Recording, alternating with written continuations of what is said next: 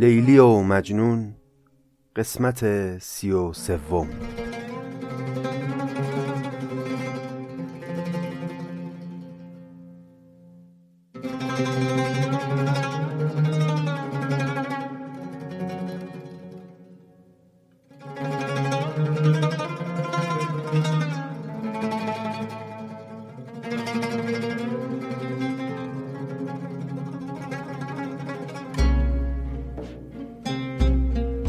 سلام دوستان عزیز روزگارتون به خیر خوشحالم که فرصتی است تا داستان لیلی و مجنون رو با هم پی بگیریم که دیگه کم کم رسیدیم به بخش های پایانیش.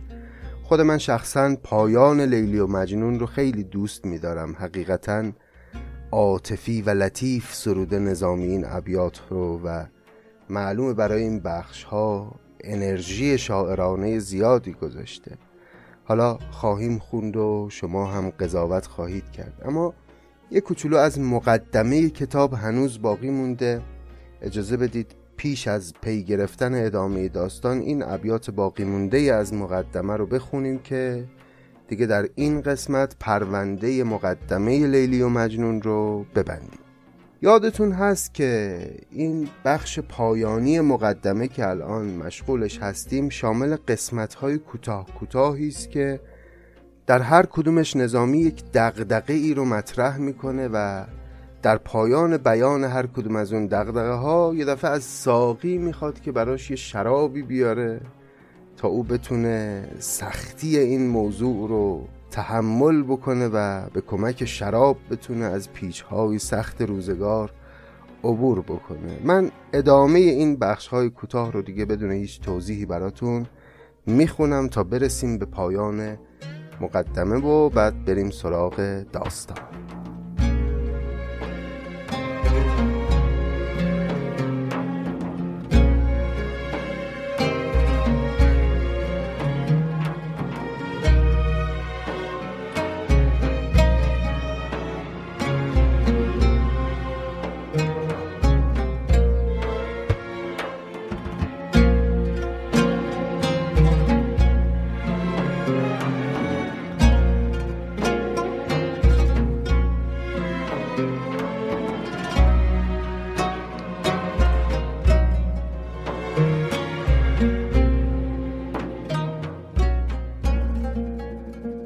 دل نه به نصیب خاصه خیش خاییدن رزق کس میندیش. برگردد بخت از آن سبک رای کافزون ز گلیم خود کشد پای. مرغی که نه اوج خویش گیرد هنجار هلاک پیش گیرد. ماری که نه راه خود بسیچد از پیچش کار خود بپیچد. زاهد که کند سلاح پوشی سیلی خورد از زیاد کوشی. روبه که زند تپانچه با شیر دانی که به دست کیست شمشیر.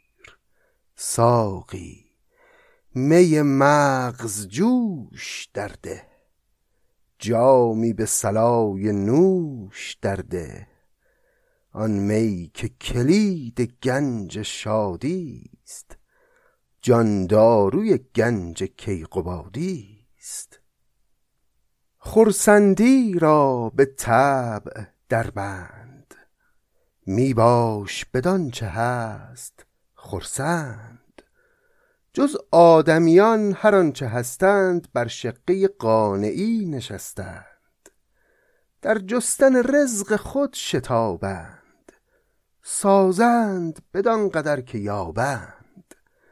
چون وجه کفایتی ندارند یارای شکایتی ندارند. آن آدمی است که از دلیری کفر آرد وقت نیم سیری. گر فوت شود یکی نوالش بر چرخ رسد نفیر و نالش. گر تر شودش به قطره ای بام در ابر زبان کشد به دشنام. بر یک جوسنگ تاب گیرد خرسنگ در آفتاب گیرد. کلمه تاب اینجا به معنای گرما. این آدمیزاده که تا یه کمی اوضاع بر وفق مرادش نباشه شروع می‌کنه به اعتراض و بهانه گیری دشنام میده به ابر که چرا یه قطره روی بام خانه من باران باریده.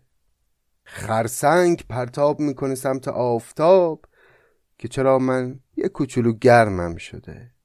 گر فوت شود یکی نوالش بر چرخ رسد نفیر و نالش.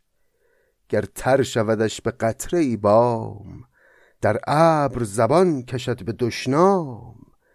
بر یک جوسنگ تاب گیرد خرسنگ در آفتاب گیرد.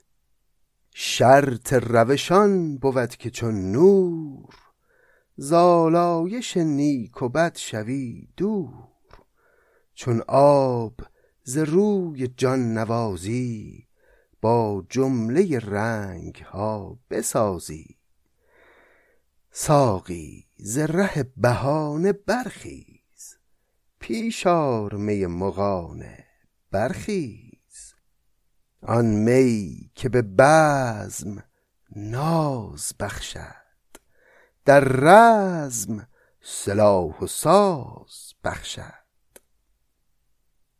افسرده مباش اگر نه سنگی رهوار ترای اگر نه لنگی.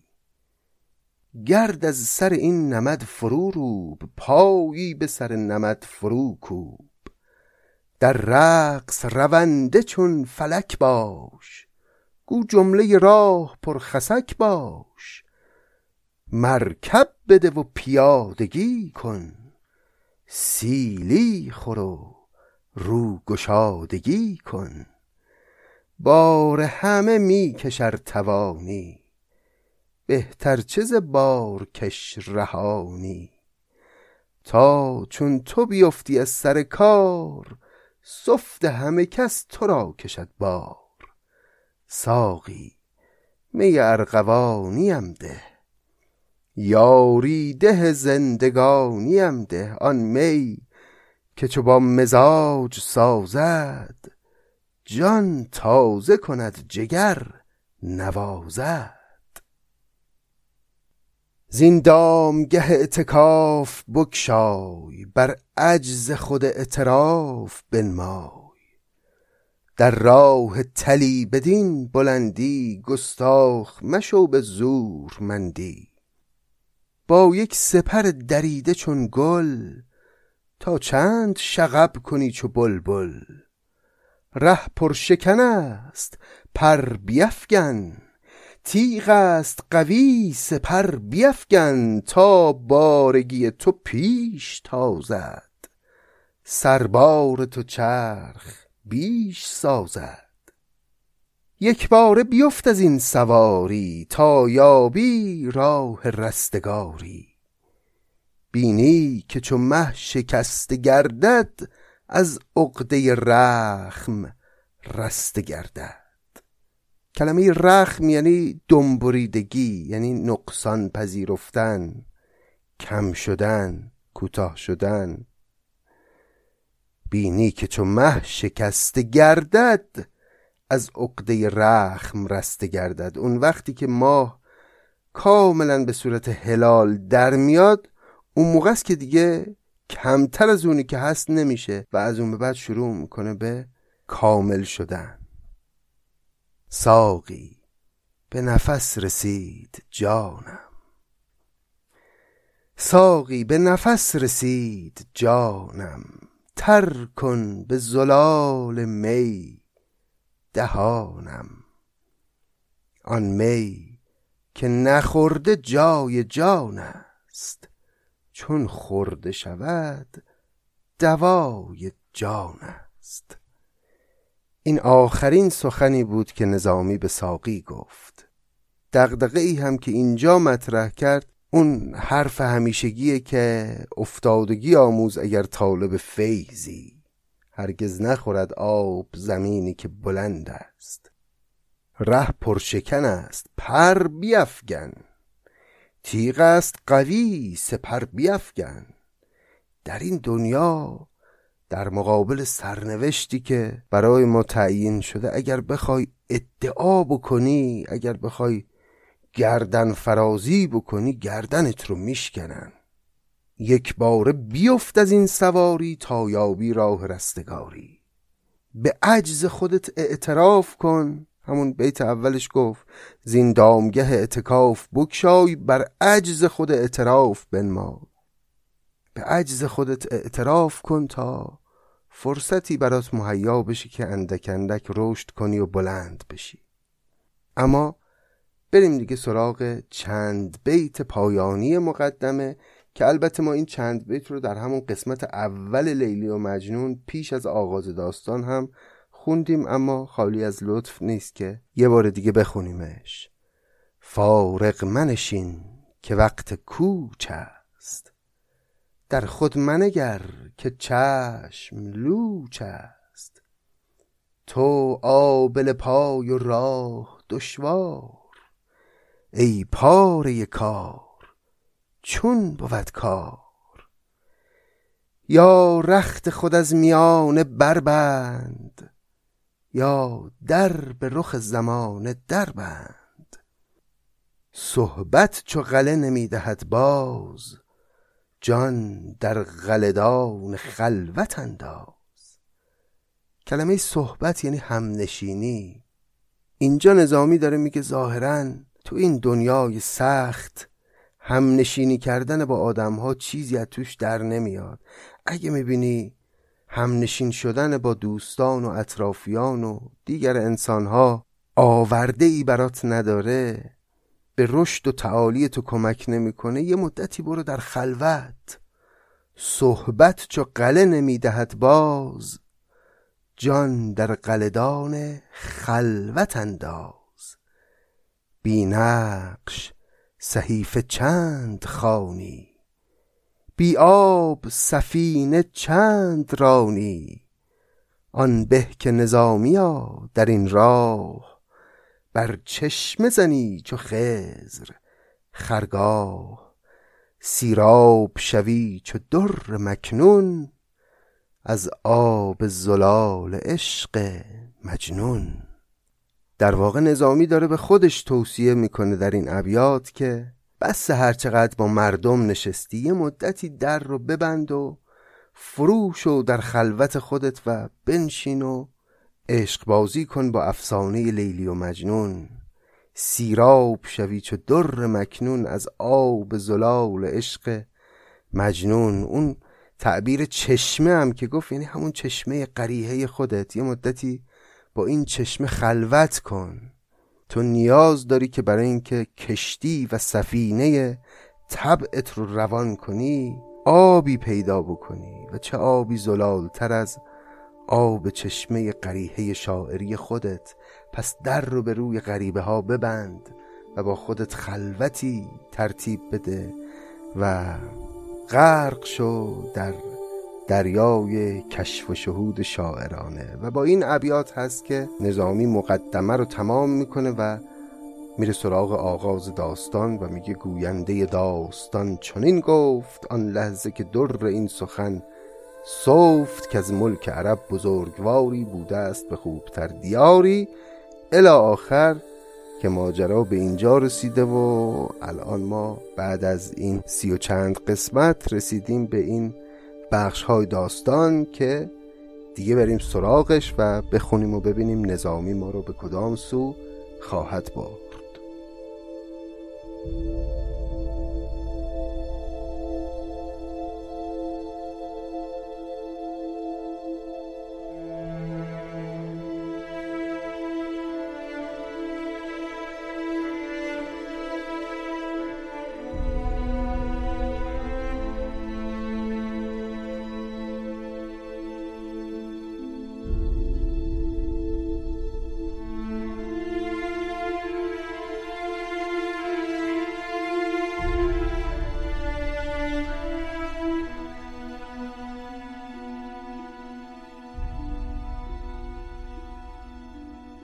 خب رفقا خاطر عزیزتون هست که قصه لیلی و مجنون ما رسید به یک پاییز سخت.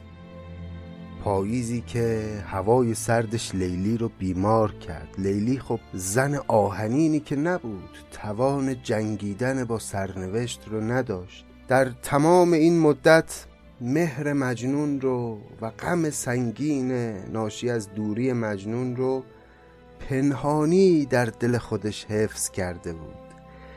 حتی وقتی شوهرش ابن سلام از دنیا رفت هم لیلی این جرأت رو و این جسارت رو باز پیدا نکرد که بخواد علنی بکنه عشق به مجنون رو. نه همواره برای اطرافیانش نقش بازی می‌کرد.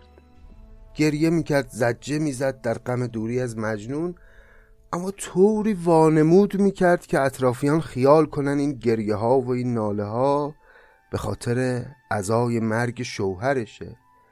در واقع هیچ کس از دل لیلی خبر نداشت. حتی مجنون هم همیشه دو به شک بود که آیا واقعا لیلی همدل با او هست یا نه. همیشه در کلام مجنون در طول داستان هر وقت که مجنون چه در خیال چه روبرو لیلی رو خطاب قرار میده می‌بینید همیشه یک شکی در کلام مجنون هست. همیشه یک گلایه ای در کلام مجنون هست که انگار لیلی رو دست کم اونقدری که باید همدل با خودش نمی‌دونه. زن تنهایی است لیلی زن تسلیمی است در مقابل سرنوشت. همه قصه ها رو تو خودش میریخت و نظامی میگه همین هم بیمارش کرد. سودای دلش به سر در آمد این پریشانی های روحی لیلی بود که تبدیل به بیماری شد و تن او رو رنجور کرد و دیگه این لیلی در بستر افتاده اون لیلی جوان ترگل ورگل نبود لیلیز سریر سربلندی افتاد به چاه دردمندی. شد چشم زده بهار باغش زد باد تپانچه بر چراغش.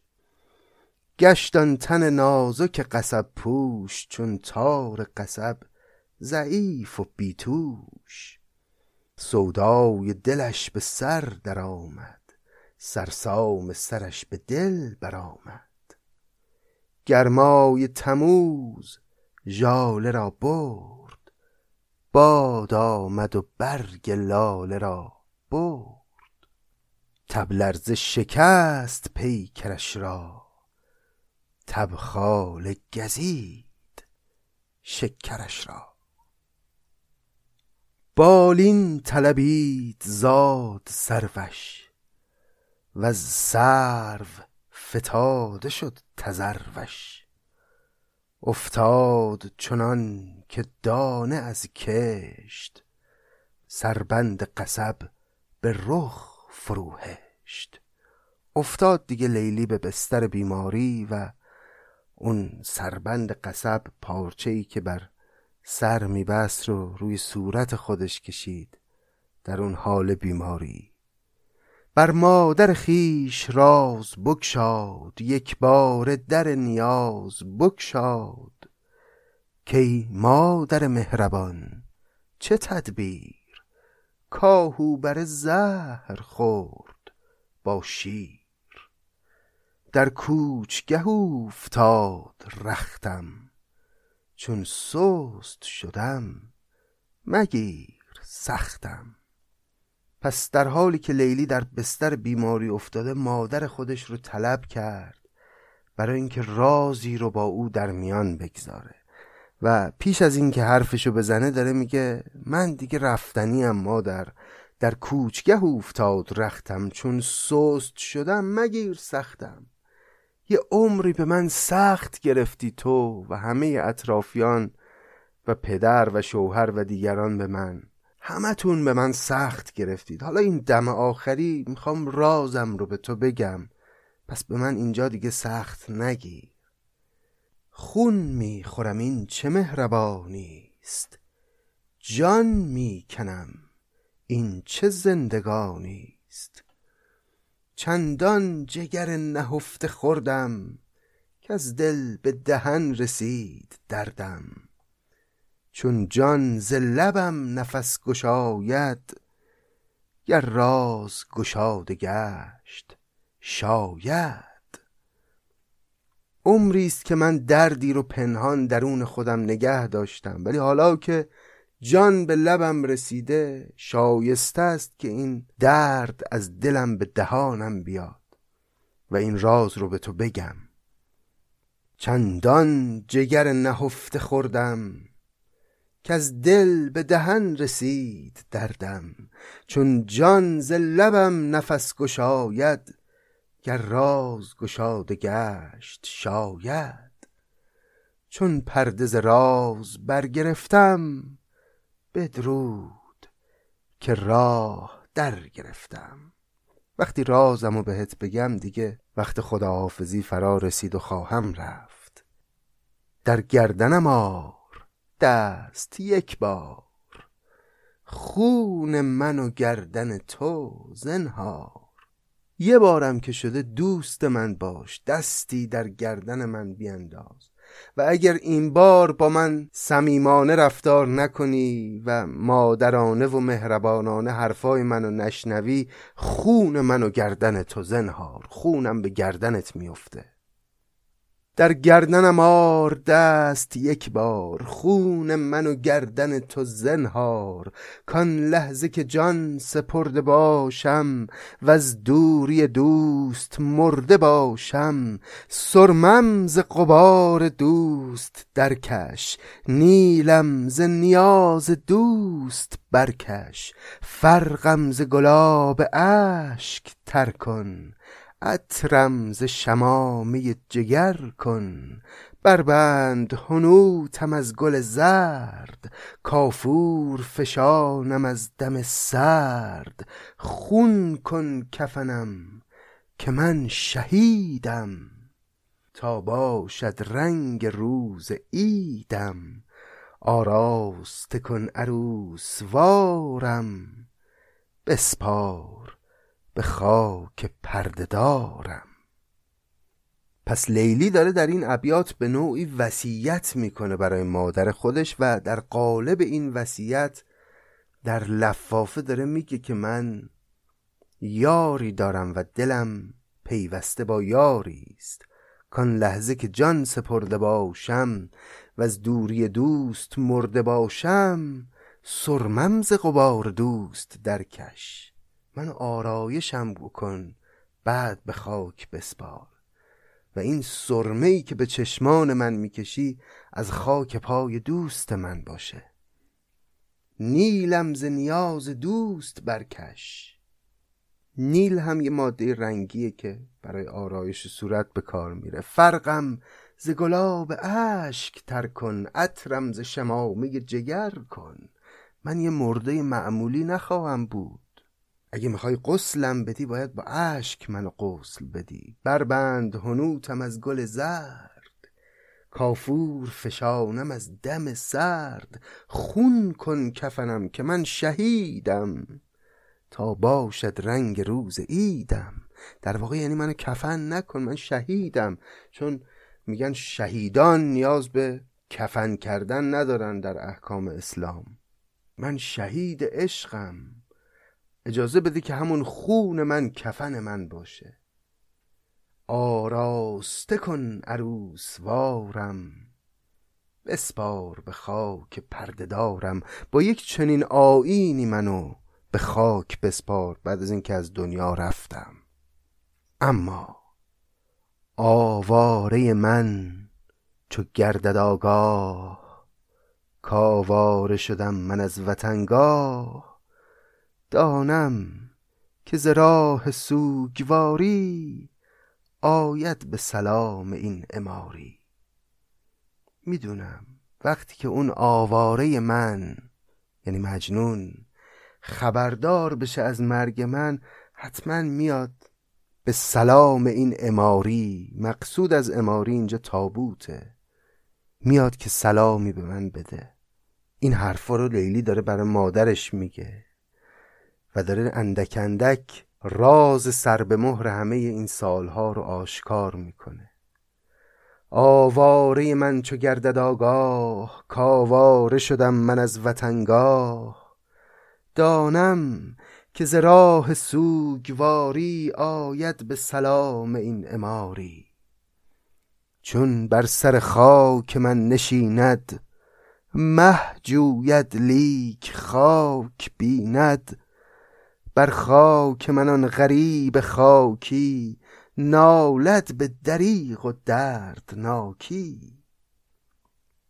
یار است و عجب عزیز یار است از من به بر تو یادگار است. از بهر خدا نکوش داری در وی نکنی نظر به خاری. آن دل که نیابیش بجویی. وان قصه که دانیش بگویی. عجیب دردمندان است این ابیات. لیلی افتاده به بستر بیماری و بستر احتضار و مرگ و دغدغش در این لحظات اینه که بعد از اینکه مردم می‌دونم مجنون میاد احتمالا در مراسم من یه وقتی به چشم خاری به اون نگاه نکنی. یه وقتی بی احترامی بهش نکنی. او رو نکو بداری چون او یار عزیز منه. یار است و عجب عزیز یار است. از من به بر تو یادگار است مجنون رو به تو میسپارم هواشو داشته باش.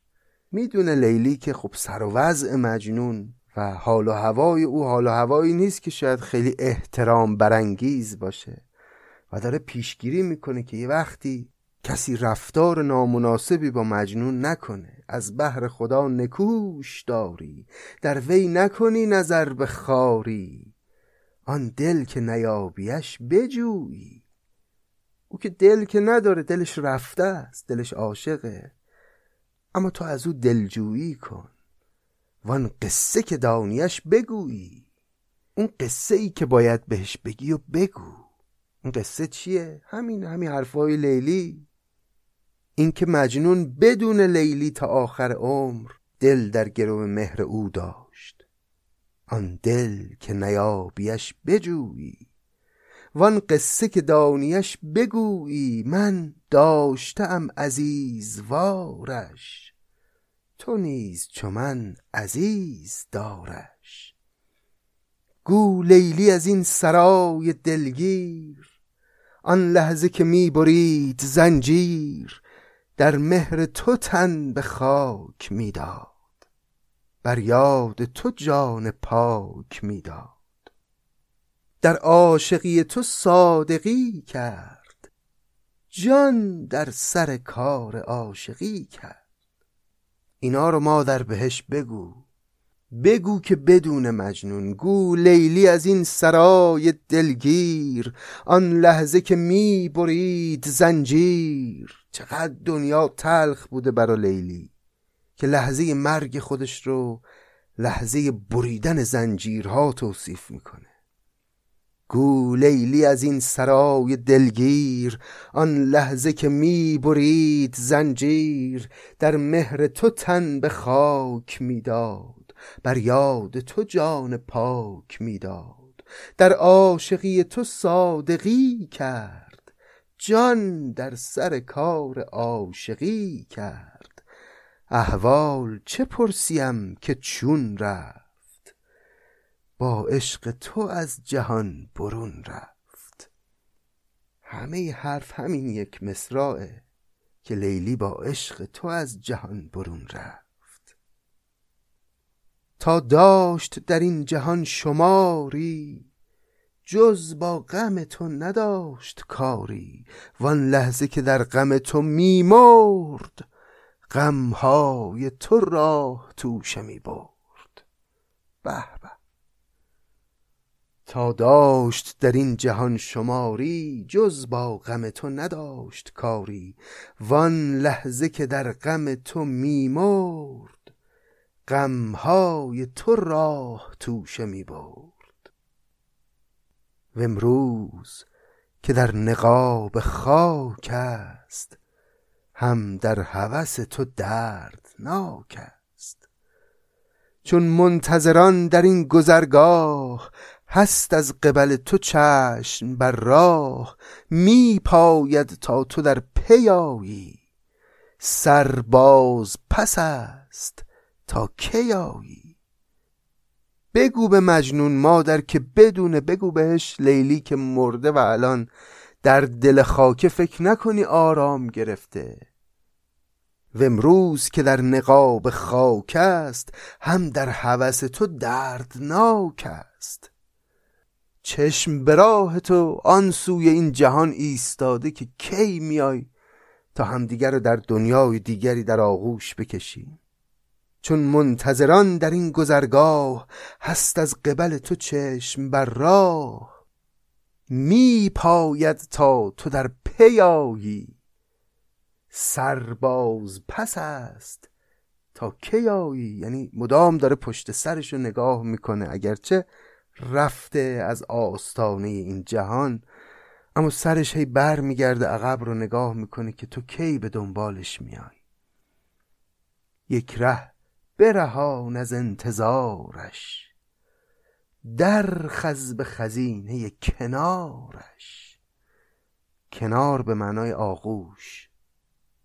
بگو مادر به مجنون که خیلی منو منتظر نگذاره و بیاد در آغوش من.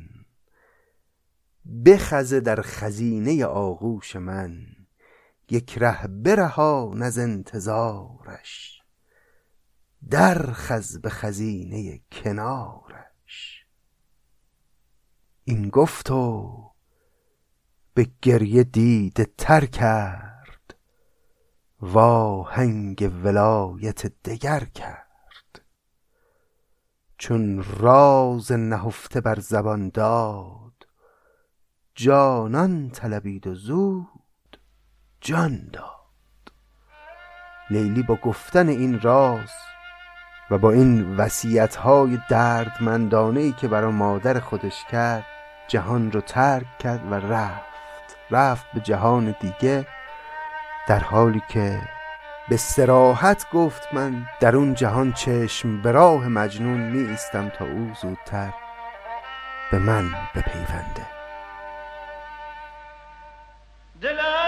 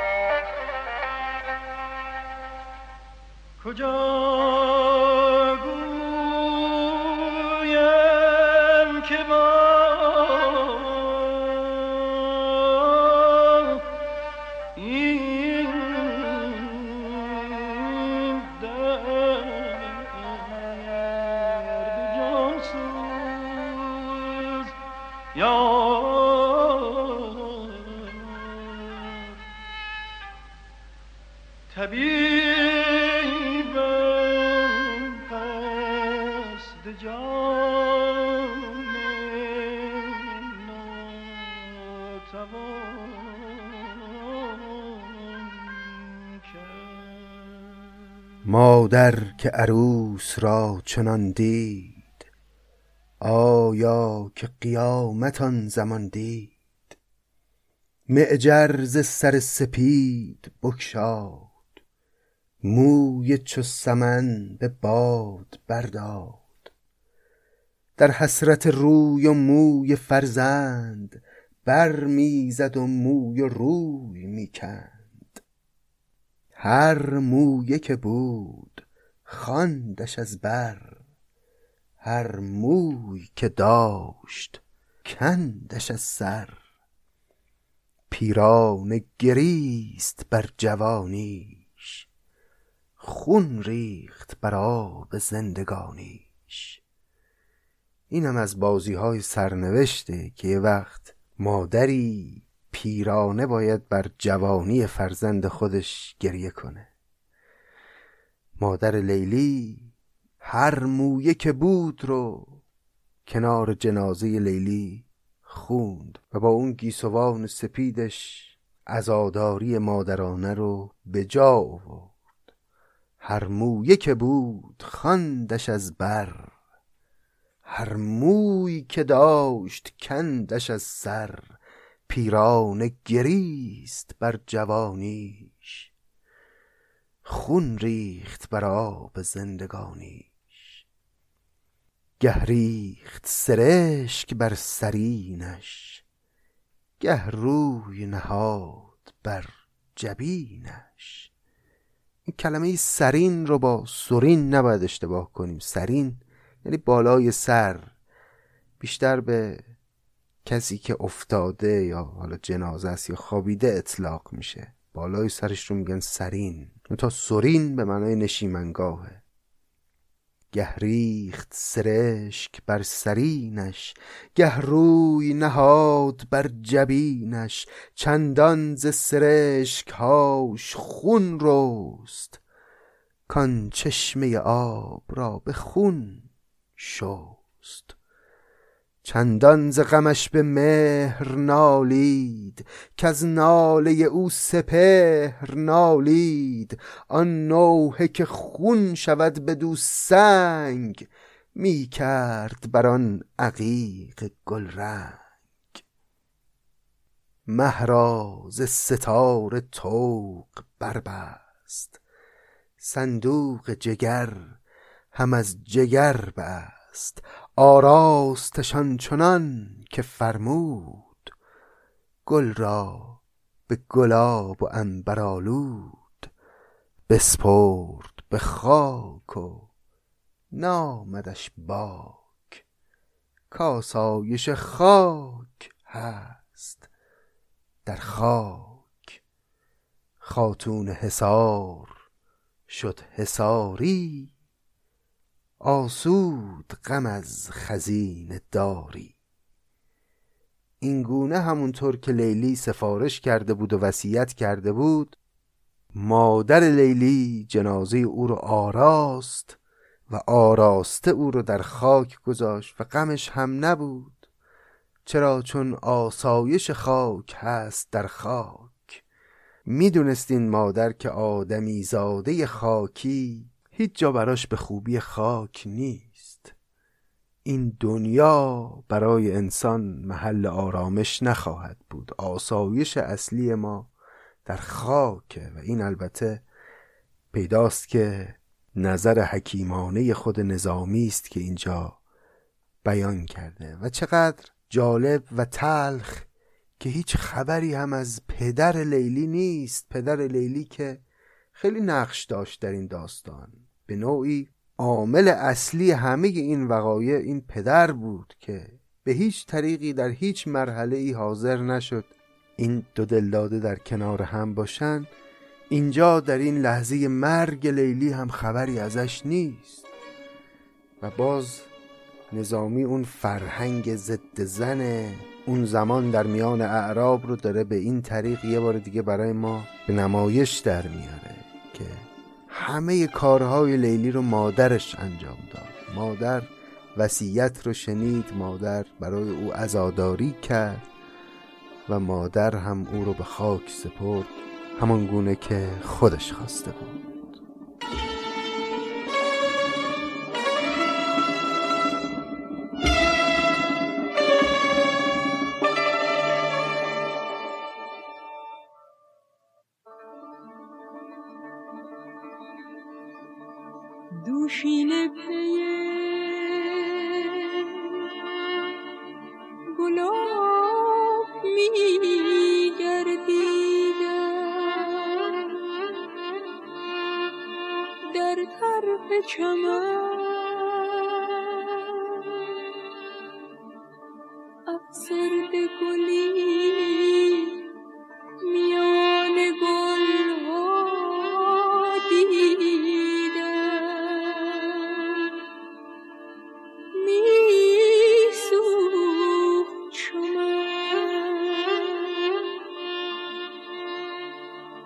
گفتم که چه کردی؟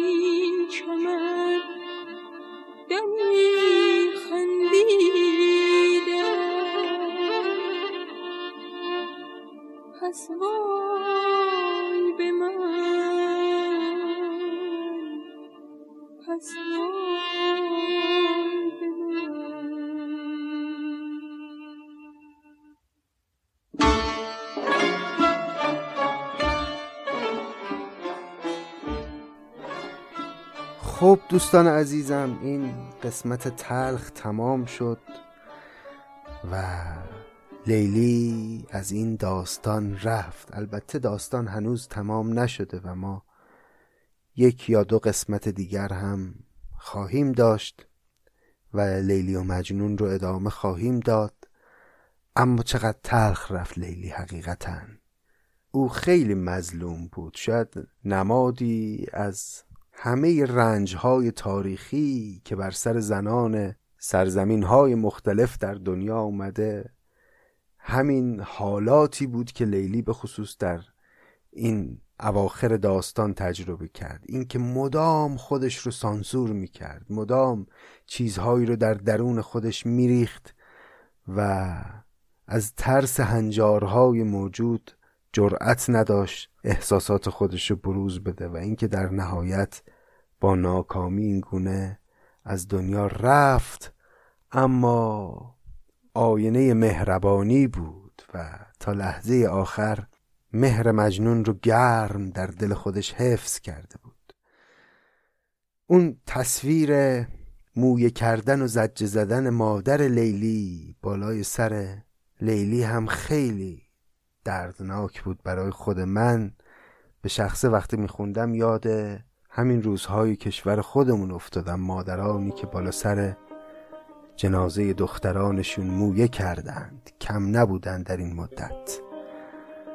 الهی که خداوند خونهای پاک این عزیزان رو پربرکت کنه و الهی که دلهای داغدار این مادرانی که در این مدت جوان از دست دادن آرام بگیره صبور بشه و توالی این داغها و دردها و رنجها و فراقها و از دست رفتن عزیزان در این کشور متوقف بشه و روزهای بهتری در انتظار ما باشه.